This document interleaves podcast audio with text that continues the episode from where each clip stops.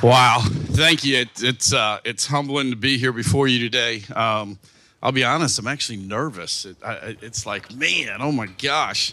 Um, you know, we talk about uh, the things that have happened um, in the bio briefly. Being married for 35 years, four kids, um, Foundation Academy and the great things that have happened there. It's happened because of who I've surrounded myself around, right? I mean, it's not me. I can stand up here and talk all day long, but if it's not for the people that are sitting in the offices right now and the teachers in the classrooms that we've sought after and, and, and poured into, uh, we wouldn't be who we are today as a school. And it's kind of like what I see in this room, right? Some of these men would not be the men they are today if it wasn't for the relationships they have, right? It's been absolutely amazing. But the unique thing about Foundation Academy is, is how I got the job. Some may know this story, but I got the job because of raw sewage. Yeah. True story. True story. I'm going to leave that there. We're going to talk about it a little bit in a minute. But it's a true story. You know, you heard I came to know the Lord as I was 33. So my life before knowing the Lord and the life after knowing the Lord and coming to know Him is what molded me and shaped me into the person I am today, that prepared me for where I am. And as you heard, I'm going to be talking a little bit about Joseph's story but before I get started, Pat Morley gets into the life of Joseph and he asks this one question. He goes, Do you really believe that God is faithfully at work today in your life, leading you, remaking you into a more complete man for his glory? And I read that over and over again. And the biggest thing that stuck out to me was I feel he's leading me and I feel he's shaping me, but am I allowing him to remake me? Right? You know, we, we've been around a little bit. We kind of knows things. Are we really being uh, able to allow God to remake us? Morley then writes God makes men by orchestrating even the toughest circumstances of our lives for the greater good, to bring glory to Him. I mean, we've all had tough circumstances when we were talking to the red shirts and other things. I mean, we've all been through things, but what have we used those circumstances for, right? What, what if we allowed those to be a part of, right? You know, as I studied it, I, I couldn't help but think about how much my life was like Joseph. Well, except for a couple parts, right? I mean, uh, except for the part where the Bible tells us he was handsome in form and appearance. Not here. And then there's this part about this woman that wanted to, you know, now not here, it happened here. But again, I think for a lot of us, we've dealt with it. You know, when we think about Joseph, that when he was thrown into the pit, I mean, necessarily we haven't been in that hole, but we feel like we've been trapped and we've been placed in this pit in our lives. And every one of our pits are different, right? And then why we were thrown in there. For his case, it was jealousy, but for our case, it could have been jealousy, but other things. That pit could have been the very thing that trapped you. And I pray to God that nobody in here has had a plot to be killed against them, right? Because that would not be good like Joseph was. Sold off, placed in prison. I mean, the guy's life was absolutely unbelievable. But if you don't mind, I'd like to take some time to tell you a little bit about my story the toughest circumstances I've experienced in my life. See, we moved to Winter Garden in uh, 1992. Been living in the same house ever since. Um, and I just realized, you know, when I became to know the, when I came to know the Lord, that God moved us to 1992 to this house before I was a Christian. It was His plan all along, because when He moved us to this house, there was something that's very unique that happened in that house, and that happened to be a neighbor. You know, like I said, I was much older. You know, today I'm a Christ follower. I can look back. I can look back on all the things that happened in my life and go, wow, this prepared me for today. I grew up as a young man in Miami, north of Miami, in a little town called Opa-locka. Oh, yeah, some of you know Opa-locka. I went to Carroll City Junior High. Oh, right, man, oh, man. That's right. My best friends were Cubans, Puerto Ricans, and blacks. I was the minority. That's just the way it was down there, right? And the Cubans didn't like the Puerto Ricans. Everybody was fighting everybody, and that was the time we grew up. But while I grew up, I was the middle child, not the oldest. And my oldest child, or the oldest child, my sister, two years older than me, was born with a brain deformity. So to this day, she still has the mental capacity of a three to four year old. But see, growing up, gentlemen, it was my job to take care of her. If anything happened, like going to an amusement park, going to the beach, going to a pool, riding rides, if it was to happen, it, it was because of me. And I felt this obligation for my sister to make sure she felt joy, and I took that on. And that became, uh, you know, and I'll just be transparent here. I became bitter about that. That became my pit that I was in because I was trapped. Now, my aunts and uncles, you know, on my mom's side, there's nine aunts and uncles, and on my dad's side, there's 13 aunts and uncles. That's a lot of aunts and uncles, let me tell you. People were dying every month. It was unbelievable. But they would all look at me and go, Oh, look at you. Look what you're doing. You're doing such a good job. And I'm sitting there going, as a 14 year old boy who just wants to run around and have a regular life, man, I'm trapped. I'm trapped. But you know, unlike Joseph, who was placed in a pit out of jealousy, I was placed in a pit out of necessity. Right? Man, I want you to think about the pit you may be in even today. Why were you placed there? Why were you placed there? You know, it, it, it, it, was a journey, again, of life's experience and you're going to hear me say it over and over again that prepared me for where I am today. Let's fast forward because I know I don't have much time. Oh, my daughter just tried calling me. I got a 22 year old daughter. You heard one of them. She works as a nurse overnight, squirrel moment. But guys, let me tell you what, the best thing I love is every morning on her way home at about 7:30 she calls me. Every morning I pray that never stops, man. Oh, right? That's powerful. That's powerful. So yeah, right? yeah. So, um, again, so here I am. I'm going to fast forward. I'm, I'm not going to spend all the time about high school life, you know, wild, crazy animal partying, experiencing, learning things.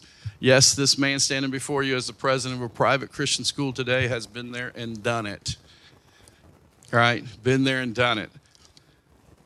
I was hiding from the pain from taking care of my sister. I was hiding from the pain of my mom, who was an alcoholic. I was hiding from the pain from a dad who was abusive, who came home and beat mom and beat us. You know, that was the life we lived. And, and, and it was just the only way I could escape it was to drown my sorrows and numb the pain, right?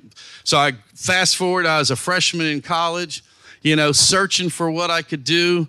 Um, just trying to figure out life. And I actually went to college um, and took the, uh, at Seminole Community College, before I focused on the construction, I went through the police academy. All right. And while I was in the police academy, uh, one morning, there's this bang on the door in my bedroom on a Saturday morning. And because I keep my door locked and I run and I open the door and it's my mom and she's just screaming, He's dead!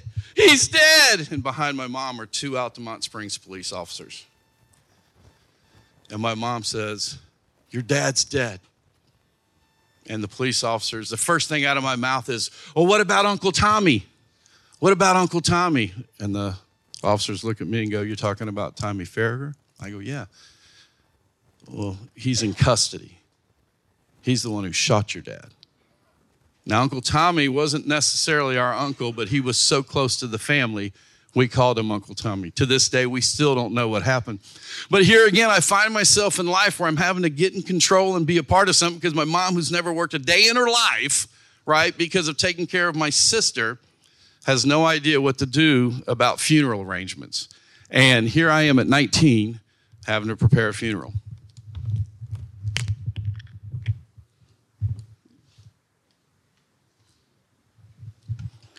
And I look at my mom and I say, I know we got insurance, right? Uh, there's this thing called insurance, life insurance. So we start the process. It took about four days for family members to get in. But here again, a part of my life that's been absolutely crazy. And I'm not understanding why what we would call a friend of the family so tight would shoot my father six times while he's sitting in the driver's seat of a car at a 7 Eleven. I, I, I, don't get it, man. I, I don't get it.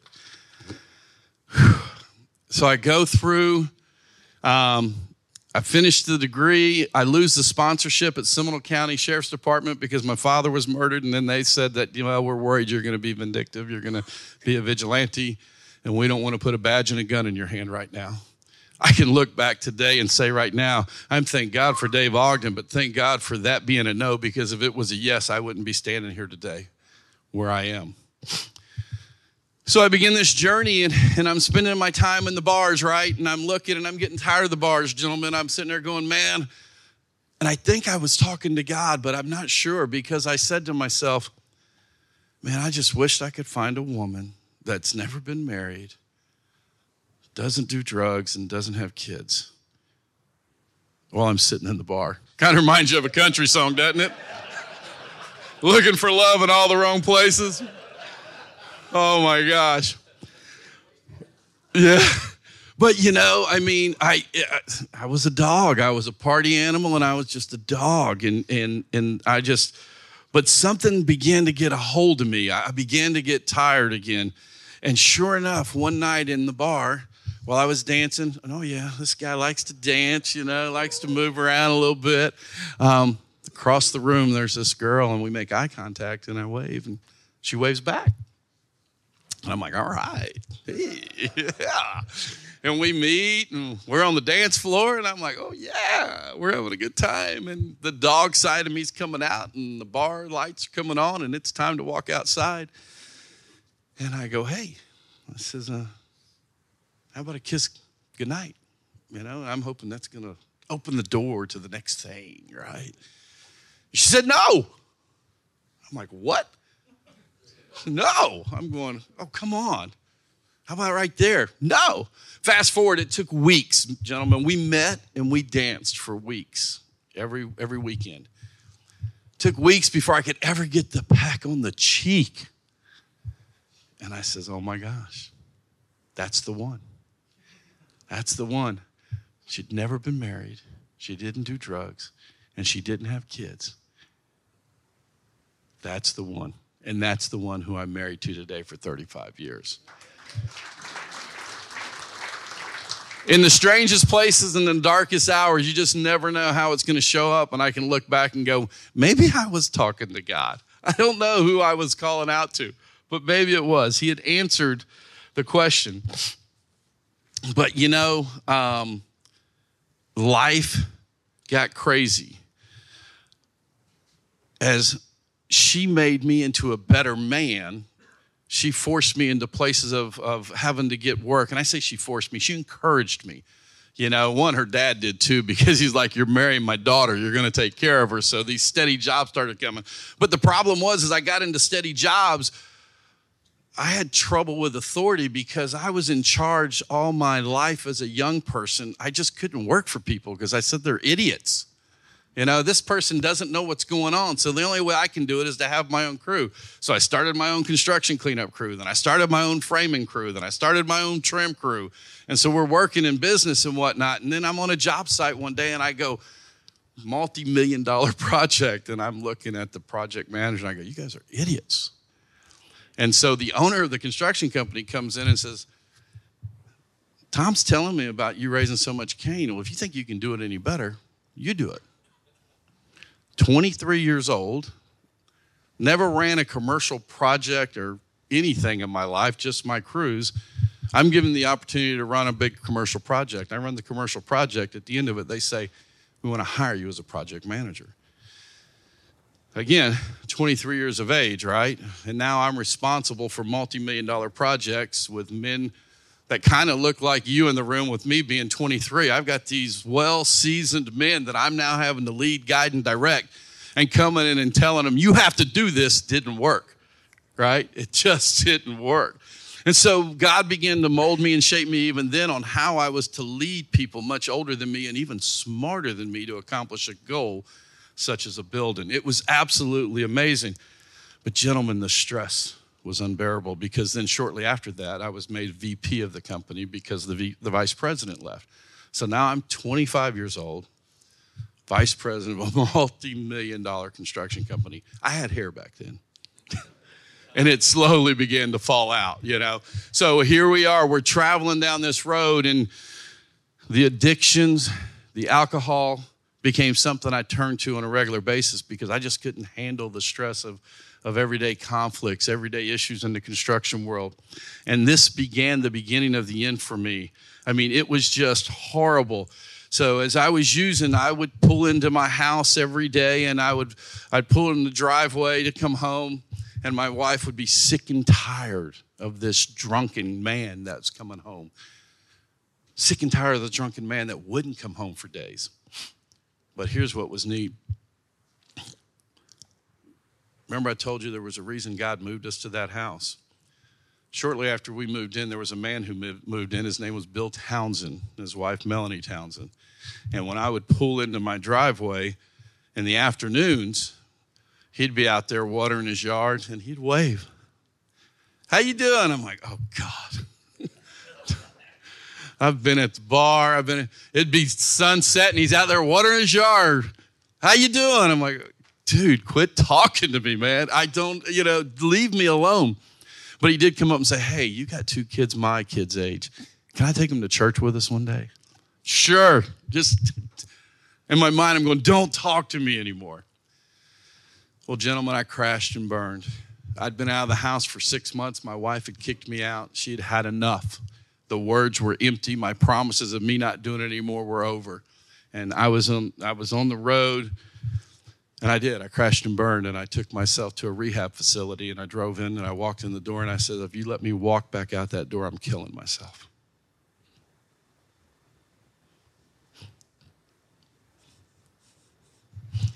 I've told this story a hundred times. Here's the most powerful part about this story. You know who I remembered when I was in that rehab facility?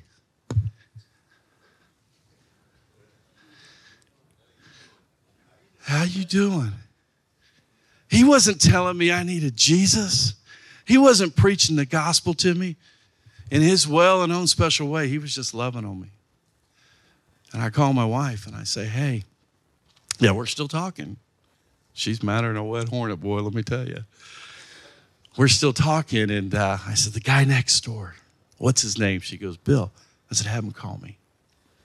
And so he calls me, and um, he led me to the Lord on the phone that day. That day. And then him and his wife, a few days later, continued to counsel and talk to my wife. And then they led her to the Lord sitting on the couch in their living room. And we began this journey. You know, it, it's, it's, it, it's amazing just how powerful, men, a wave is. So, one of the things as you walk away from this story today, and again, this story is not about me, but it's about what God did to get me to where I am, is, is just how, how simple your wave your handshake, your hello can be. Because, you know, Matthew 20, 7 20 says, For you are known by your fruits, right? So people can see in your life, by your action and in your ways, just how you are and who you are. So when the crap hits the fan, you might just be the one they call. You just might be the one. So I'm plugged in. I'm going to church. Things are happening, man. Life is good. Because, you know, um, right? When you get saved, this magical wand's waved over you and all your problems go away. Right? Isn't, isn't that how it happens? no, right? Right. So, man, I'm struggling. I'm going, am I supposed to be here? I was in church for two months. Denny was around. He probably remember this. I was built, remember we did the Easter cantata stages at the church? Big stages. I'm building, I break my ankle building the stage. Two months in as a Christian, I'm going, okay, is God trying to tell me something I'm not supposed to be here? Because I'm a I'm a baby Christian. I don't know, right? What, what's going on here? You know, and I'm I'm going, Lord, help me, help me. And I'm in the I'm in a men's Sunday school class, and I did that stupid thing. God, if I'm supposed to be here, show me. And I'm going to open the Bible and point, and you're going to tell me. it worked. it worked. I opened up and to the verse I pointed was 1 Timothy 1 15 through 17. He said, Here's a trustworthy saying that deserves full acceptance. Jesus Christ came into the world to save sinners who I am the worst. But for that very reason, I was shown mercy so that in me, the worst of sinners, Christ Jesus might display his unlimited patience as an example for those who would believe on him and receive eternal life. Most of you know that story where Timothy where Paul is talking to Timothy, right? But that's what made me go, hmm, I know the story about that chief sinner. Well, my sins aren't that bad. We talked about that this morning, didn't we, when we were at the Red Church, talking about the sins of those in the room and the stories. We're going, wow, man, I thought my story was bad, but that guy, his story is really bad. Oh, but gentlemen, like we said, life didn't get easier. I'm accepting the Lord, life's moving, and then it happens. I'm working on a construction site and I fall that's about 20 feet, and I grab the scaffold just before I hit the ground. And I ripped my arm apart and have to have surgery, walking around with a sling like Denny's in right now. Well, while I'm in rehab, gentlemen, I start aggravating something, um, and it's a lump. It's a lump. Matter of fact, I'll tell you more about why this is here. I was diagnosed with cancer. Now, my poor wife, we just buried her father in November, and, and in January of the following year, her husband is diagnosed with cancer. And oh, and by the way, the nurse that just tried calling me um, was six months old. You want to talk about stress, right? The doctor calls me and he says, David, I was hoping to tell you, catch it, gentlemen. I was hoping to tell you you had Hodgkin's lymphoma. He goes, But you don't.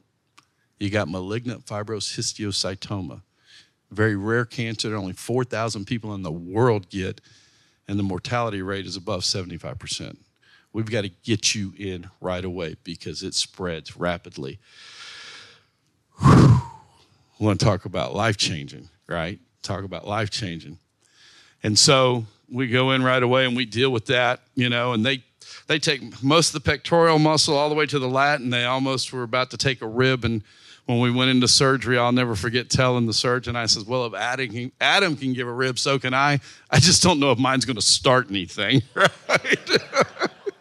uh, so, so that was great. Okay, we're done. Lord, all right, we're great. Hallelujah. Is that wand still waving? No, it was after that. I won't go into all the details, but since 2000 to this date, you know, I've lost my gallbladder, I've lost my appendix, I've had both shoulders worked on, I've had elbows worked on, I've had two back surgeries, um, and the list just keeps going on and on because finally I could feel the physical pain in my body because for so long that pain was numb, right? And so, and then deal with my dear mother um, who was still in late 2000s um, taking care of my mentally handicapped sister who began to slow death of COPD. Right. And so, and then we all know what's about to happen next, right? Mom dies.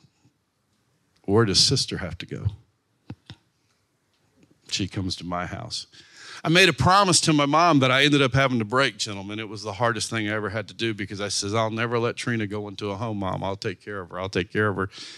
And I tried it for three years, but to have someone come into a house where you have established children who have a three to four year old mentality that weighs 150 pounds and has major, major anger issues, it just didn't work, right? And, uh, and the hardest thing I ever had to do, being totally transparent, was break a promise to my dying mom. But you see, I had a wife and I had kids that to take care of. I go see my sister every month. She's in a group home in Apopka. Love her. She loves her Happy Meals at McDonald's, and we go and we hang out with her. But you know, you sit down and you go, wow, you have to make some hard decisions in life to take care of what God's put in place of you. Yeah. In this case, my family, right? My family. Trust me, I spent a lot of time in counseling over that, being transparent, because I felt I'd, I'd let my mom down. All right. But I had a wife and kids that I had to take care of that God gave me. And so we had to take care of that. But you don't know who's watching you, right? You don't know who's watching you. And the pastor was watching. The pastor was watching. And, uh, you know, Morley writes the simple truth is that we can endure almost any amount of pain if we believe it has a purpose. You know, do you believe the pain you're going through right now has a purpose? Wrestle with that one. God says, Count it all joy when you fall into various trials. And even though I know and, and live and follow the Lord and worship Him, I still do sometimes go, Come on, God, why? Why? And in due time, right? I mean, I look across this room, I know there's men in here, several of you, um, that are going through something tough. The various trials, it's like torture. My torture that I'm experiencing today, and some of you know it is, is our number four child who was adopted is on the streets. Been on the streets for two years, living in woods, living in jail. Um, we adopted him. Uh, we were godly parents. He was three years old when we got him, um, but uh, he was diagnosed with reactive attachment disorder, and we could never form a bond as a family. So when he turned 18, um, and uh, you know, he took off. He was in the church, and uh, man, I lie awake at night crying sometimes, wondering where that kid is. I, I hear from him every two or three weeks because he gets on Instagram and he sends me a message. You know, here again, you can't think but go, what did I do wrong? What did I do wrong? You know, and God reminds me as well, Dave, just like you, we all had free will. We're, he's making his choices. He knows me. But you can't help but think it, right? And the enemy knows it. So, men, what does the enemy do? the enemy knows your past, he knows your weaknesses. And what does he come to throw at you? Those fiery darts and arrows coming at your life for the things that you've dealt with in the past to try and take you down and distract you from where he wants you to be today. You know, and it's tough. And again, all the trials you're experiencing, it's not about you and it's not about me, it's about God. Patrick Morley writes, it's about God's power on display in your life and mine to bring a greater good, one that brings Him glory that only He deserves. So, fast forward again, as I'm continuing this journey, you know, I'm serving in the church. I'm working in the middle school and the high school. I'm dealing with counseling with families, working with Keith Yarborough, who, by the way, was the brother in law to Bill Townsend. Small world how that worked out. The guy that was waving, right? Um, and I'm going to speed this up real quick because I'm about to run out of time. But um, as we are, as we're making this journey, God says, and I'm sitting on a bus coming home from camp. God goes, I want you to go serve where you came from, and that's the streets, because I ran in the streets. So I started a street ministry called Ezekiel Ministries. It was a BMX uh, and skateboard ministry. I did a lot of work in East Winter Garden um, back in the early 2000s. Matter of fact, we led the largest VBS.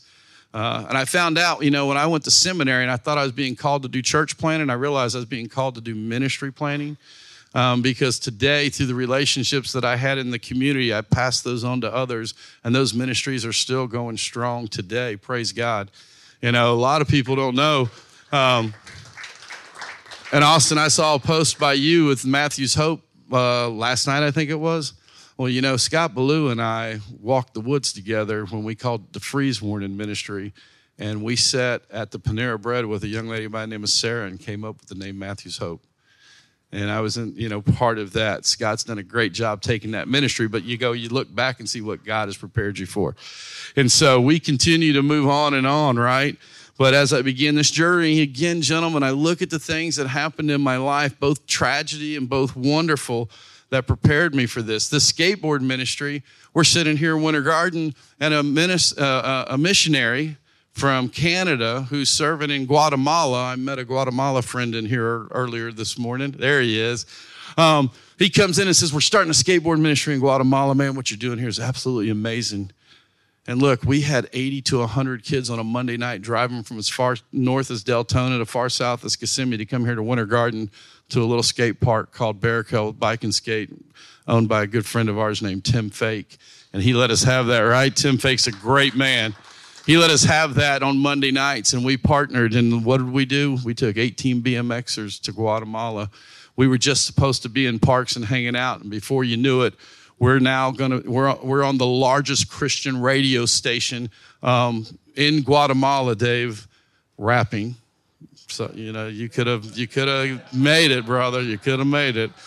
Um, and then we're being invited to do demonstrations and exhibitions in the Catholic schools, and we're able to preach the gospel. And then in Quetzaltenango, as a town otherwise known as Xela, the locals call it, second largest city in Guatemala, they allow us to block off the streets with guys at each end with M16s and build ramps. And gentlemen, during those six days, God used me and my team to preach the gospel to 6,000 people. While we were walking the streets of Guatemala, there was a earthquake. The, the ground shook. While we walked the streets of Guatemala, there was a volcano. Us and the kids walked through ash. We were prayed over property while we were there, and today there's churches on that property. We were praying over the, the sick, and stories came back of some of those being healed. God used us in this amazing way. And again, you go back to look at what happened and being obedient and listening to God calling and telling you to go back to the streets where you served and where you came from, open the doors to do these things. So here I go. I just keep moving on and keep moving on. But during this time, I entered the next chapter of my life, was, which was, believe it or not, expert witness testimony in construction failure. All right, so unique, unique place. I ended up on a project. There's a big lawsuit involved, and they asked me to write an opinion. I wrote an opinion, and before you knew it, I was being called by attorneys uh, to come uh, do investigations on failures. I did. Uh, failure investigations on the Georgia Dome before they imploded it on ceiling failures. I've been in New York, Mississippi when the sides came off the walls of the casino when the hurricane hit. They're across the state. And, and this allowed me to then sit in a room where, again, people much older and much powerful than me, I'd be the only contractor with a bunch of engineers and mediation and being being challenged because you don't have an engineering degree. How do you know how it failed? But, gentlemen, if you know, you know. If you studied, if you've been equipped, if you've been empowered. So, again, in your journey, you know who you are, you know what you've dealt with, right? And so, here again, this prepared me, but Pastor saw just how tired I was getting. Pastor knew, again, you're being watched. A lot of times for the good, right? We were being watched. So one day the phone rings and it's Pastor. He says, Dave, I need your help. I go, What? He goes, There's raw sewage going across the street at Foundation Academy. And they're telling us it's going to cost 50 to 60 grand to fix. I said, Don't do anything. I'll be right there. I run out there. You know, I'm real smart. I open the box and there's a name Barney's Pump on the box, and I pick up the phone and I call Barney's Pump, and six thousand dollars later, it's fixed. Right? Boom, hang up the phone. Pastor calls, yeah, Pastor calls and goes, Listen, I know you want to go back in the mission field, but Foundation Academy is a mission field in itself, man, and we'd love to have you here as our director of operations. And we prayed and we prayed and we prayed about it because let me tell you something. You know, one thing about going into a mission field as a missionary, you can raise money for doing that. But when you take a drastic pay cut to go to work at a school, I can't go, hey, Denny, will you help support me while I'm working at the school? It doesn't happen but we knew that's where God wanted us to be. Uh, one year later, based on my experiences of leading and, and challenges and overcoming obstacles and, and budgets and contract negotiations and dealings with peoples, the board came and says, We want to make you president of Foundation Academy. And, gentlemen, like Joseph, all throughout his life, all the experiences he has been through prepared him for his time in Egypt all the experiences in my life, my Egypt today is Foundation Academy. That's what it's prepared me for.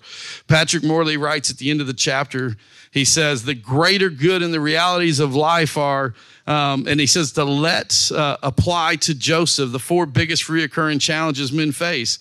These greatest realities are marriage, work, health, and money. These are four of the long term circumstances that the enemy will use, men, to distract you and take you down, but you can use them to glorify God. Matthew 5 16 says, In the same way, let your light shine before others so that they may see your good works and give glory to your Father who is in heaven. Listen, my marriage is stronger than ever today.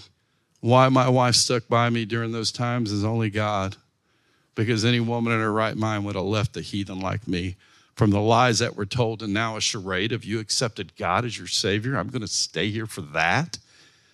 Gentlemen, that's the power of the Holy Spirit. The work, right? Oh. The work, everything that prepared me for my age at Foundation Academy, my health, look, overcoming the addictions and the battles, but now the physical issues. Gentlemen, there's mornings, and we joked about this too, where our hands, I mean, it takes a while. It, it, I could sit there for an hour and it's going to take me about 20 seconds to get up and get moving. But you know what? I know I'm moving and I'm moving to bring glory to God in everything that I say and do. And it's not about the pain that I'm suffering, but it's about the pain that He suffered, dying on the cross for my sins and for yours. And that's my why. Listen, in closing, I'm going to say this. Patrick Morley puts it so well. He says, Trust him and wait for him, and in due time, your purpose will become visible, your pain will become explainable, your peace will be possible, man. Your peace will be possible. You know, I shared a lot today, but just let me remind you it's not about me. It's about the power of the Holy Spirit that has guided and led us to a place today. All of you, all of you have had the opportunities and will have the opportunities. I pray that you grab a hold of them and take advantage of them. I pray that as you continue as a well seasoned, godly man, that uh, you glorify God in all your ways and everything that you do because it's all for the glory of God. Amen. Thank you, gentlemen.